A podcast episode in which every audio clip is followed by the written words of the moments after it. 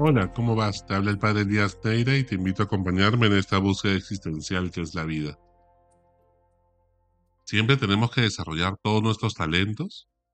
Tienes que encontrar tu elemento, lo que tú eres bueno, lo que te gusta hacer, lo que te apasiona, y dedicar tu vida solamente a desarrollar ese solo aspecto de tu vida. Se trata de que encuentres el cruce de tu Ikigai, y de que realmente veas que eres bueno, en qué eres talentoso, qué te gusta y por lo tanto, pues eso te va a dar autorreferencialidad, todo el mundo te va a reconocer por ello y vas a poder desarrollar las cosas que son tu talento y tus cualidades personales. Se trata de brillar en la vida, se trata realmente de iluminar a los demás. Se trata solamente de buscar desarrollar tu talento o se trata realmente de ponerlo al servicio de los demás? En el fondo, en la vida, todos tenemos una misión, un llamado, una vocación, a la cual Dios nos invita y todos somos convocados. Unos a ser arqueros, otros a ser defensas, otros a ser delanteros. Lo cierto está en que la medida que uno pueda cumplir esa misión en la vida, será plenamente feliz y ayudará a construir un mundo mejor. Siempre el propósito tiene que ser trascendente, para ponerse al servicio de los demás y no solamente quedarse en una autorreferencialidad, en yo meditar para sentir calma, sentir paz, evitar mi estrés. Por supuesto que esas cosas ayudan a la meditación, pero no solamente es quedarse allí, sino comunicarse con alguien, con alguien superior a nosotros, que es amor, es Dios. Y que de esa manera Salimos de la meditación transformados para poder amar mucho más a los demás y ponernos al servicio de ellos. De eso se trata.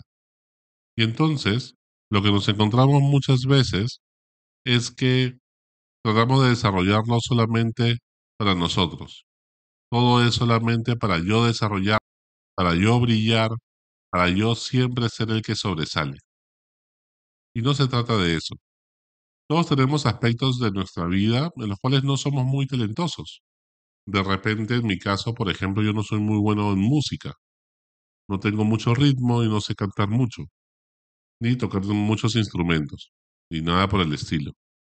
Quizá me puedo contentar con el triangulito. Pero lo cierto está en que a partir de mucha práctica logré tocar algo de guitarra.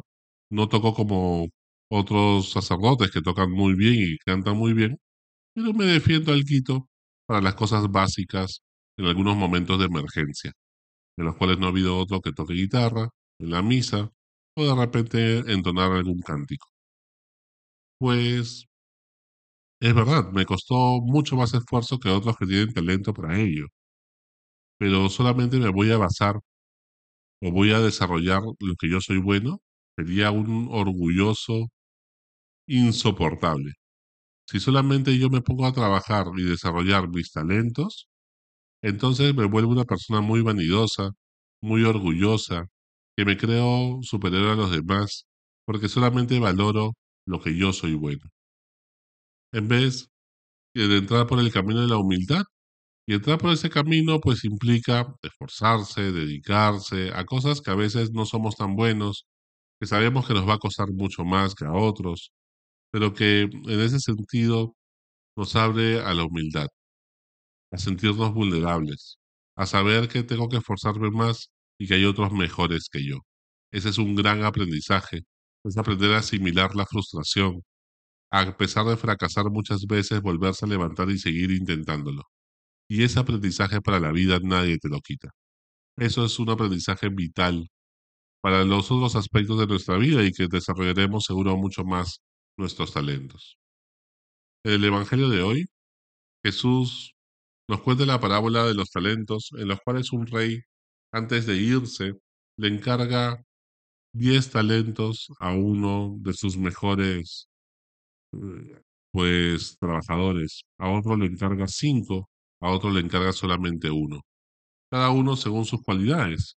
Pero sin embargo nos encontramos con que el que había recibido diez lo multiplica y logra tener 10 más, o sea, 20. talentos. El que recibió cinco los trabaja, los desarrolla, se esfuerza y logró tener el doble, tener diez talentos. Sin embargo, el que tenía uno, un solo talento, le dio miedo, se angustió, dijo, este rey es exigente. Así que, con miedo a perder su talento, lo enterró. Ni siquiera lo metió al banco para que produzca intereses. Lo enterró. Y claro, es muy cómodo enterrar las cosas cuando sentimos que no somos buenos para ello. Cuando volvió a reclamarle y exigirle que le dé por lo menos dos talentos, el doble como también había dicho el que tenía diez y el que tenía cinco, pues él desenterró su talento y le dio su talento justificándose, ¿no? Diciéndole, pues bueno, como yo sé que tú eres exigente, he preferido pues enterrar mi talento, no voy a hacer que lo pierda prefiero no arriesgarme. Y entonces Jesús nos cuenta que ese rey lo castiga y le quita ese talento, se lo da al que más tiene. Y entonces lo echa fuera y lo desconoce. Nos puede parecer un poco injusto porque el que tenía menos es que al final le quitan hasta el talento que tenía. Y es que muchas veces nos pasa que solamente nos fijamos en querer desarrollar lo que somos buenos y lo que nos gusta. Y eso nos lleva a ser muy autorreferenciales, muy narcisistas, muy egocéntricos, muy vanidosos. En vez cuando trabajamos para tener una formación integral, las cosas que también nos cuestan en la vida, pues entonces aprendemos a ir por el camino de la humildad. Todos necesitamos una base fundamental de desarrollo integral, ¿no? En los cuales, pues en este desarrollo integral, pues todos tengamos lo básico en todos los aspectos. Quizá yo no soy bueno para cuidar mi salud y para el deporte, pero algo de deporte es necesario para una salud integral. Quizá de repente, pues yo no soy bueno en música, pero saber un poco de arte y de música, ¿acaso no te enaltece y te enriquece como ser humano? Y quizás sí soy bueno en otros aspectos, ¿no? Pero que eso lo podré potenciar y desarrollar para ponerlo al servicio de los demás. Pero usualmente las cosas y aspectos de nuestra vida que tenemos un solo talento, lo que hacemos es comenzar a evadir la tensión, la exigencia, ¿no? de lo que implicaría esforzarse para desarrollar ese único talento. ¿En qué aspectos de mi vida estoy enterrando el único talento que tengo? ¿En qué situaciones de la vida no me estoy esforzando, sino que estoy evadiendo esa tensión? Y a veces esas evasiones pueden ser la victimización. Ah, claro, como he recibido un solo talento, pues me victimizo. Si yo hubiera recibido 10, entonces sí, la cosa sería diferente. Si yo, aunque sea, hubiera recibido 5, pero como tengo solamente uno, me victimizo.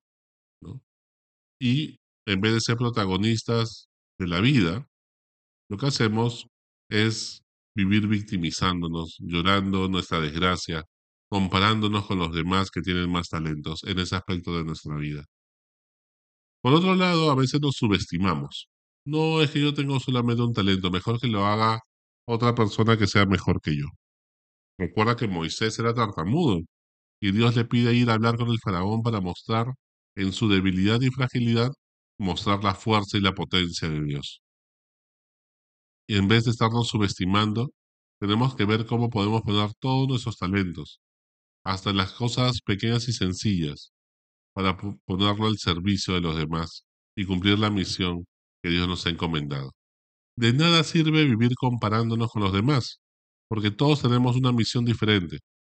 No te quepa duda que Dios te va a dar lo necesario, los talentos necesarios, cualidades, intereses necesarios para que tú puedas cumplir tu misión en la vida. Otras veces nos justificamos y entonces decimos mil argumentos razonables para demostrar y explicar ¿Por qué no nos debimos haber esforzado en esto que nos costaba tanto? Otras veces lo que hacemos es generalizar para evadir esa tensión. Y entonces comenzamos a decirnos, es que todos han recibido más que yo, más talentos. Es que nunca Dios ha querido darme mucho. Es que siempre, ¿no? Yo soy el último, la última chupada del mango, la última rueda del coche es que nunca me escuchan ni me han querido ayudar. Y así, de esa manera, buscamos generalizar. con palabras muy peligrosas como todos, nunca, siempre, nadie. Otras veces lo que hacemos es procrastinar. Y cuando procrastinamos, lo que hacemos es patear lo que tenemos que hacer para el final. Lo que no nos gusta, lo que tenemos poco talento y lo que somos poco aplaudidos, pues entonces lo pateamos para el final. Lo dejamos a último momento. Hacemos todas las tareas menos matemáticas porque no nos gustan las matemáticas y lo dejamos para el final cuando ya nos faltan fuerzas y nos da sueño. Pues eso nos pasa muchas veces. Y pues lo peor que podemos hacer a nivel espiritual es dejar de vivir en el presente, pateando para después y para mañana lo que no nos atrevimos a hacer hoy. Y por último, muchas veces minimizamos las cosas. No, no es para tanto, qué exagerados. Pero si todo el mundo lo hace, ¿no?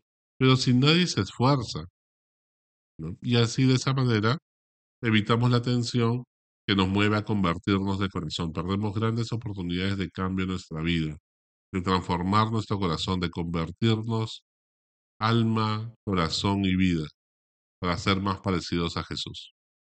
Hoy día Dios te invita a ser coprotagonista de tu vida. Y junto con Dios realmente tomes el timón, te hagas cargo de ese talento que quizás hasta ahora tenemos enterrado y que realmente lo pongamos al servicio de los demás. Dios jamás te va a pedir un imposible. Dios no te va a pedir que si tienes un talento en este aspecto de tu vida, le des 40. Te va a pedir quizá que le des dos. Lo cierto está que no podemos seguir enterrando nuestros talentos, siendo espectadores de la vida, de los demás, en las redes sociales, en vez de realmente ser protagonistas de nuestra propia existencia, de cumplir con nuestro llamado, nuestra misión en la vida, y que de esa manera podamos construir un mundo mejor. Dios no te pide nada que con su ayuda no puedas desarrollar. Hasta la próxima. Sigue buscando que Él te encontrará.